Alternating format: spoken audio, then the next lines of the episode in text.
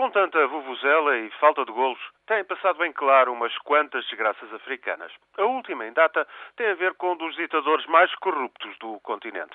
Trata-se de Teodoro Obiang, o presidente da Guiné Equatorial.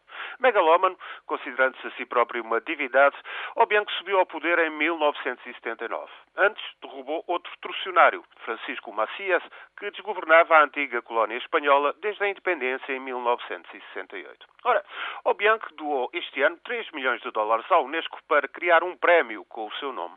Um prémio para investigações científicas que contribuam para a melhoria da qualidade de vida uma ironia profundamente macabra, já que a Guiné Equatorial, com pouco mais de 600 mil habitantes, é um país miserável onde 70% da população vegeta na pobreza. A esperança de vida por lá queda-se pelos 49 anos. Ainda assim, o Conselho Executivo da Organização para a Ciência, Cultura e Educação das Nações Unidas aceitou a doação. As críticas foram mais que muitas e ontem a diretora-geral da Unesco veio anunciar que a atribuição do prémio ao Bianchi ficava suspensa até ser tomada uma decisão definitiva em outubro. Um compasso de espera, portanto, para salvaguardar a reputação da Unesco. Até lá, nós voltaremos a ouvir falar do ditador Obiang, senhor de uma fortuna colossal.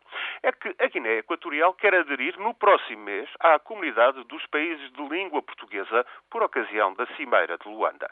Já é observador associado desde 2006 e pretende tornar-se membro de pleno direito. Há sempre o argumento de que restam pela Guiné Equatorial alguns crioulos do português. Depois, o navegador português Fernando Pó explorou as ilhas e a costa da atual Guiné Equatorial no século XV, até estes domínios da África Ocidental terem sido cedidos à coroa espanhola três séculos depois.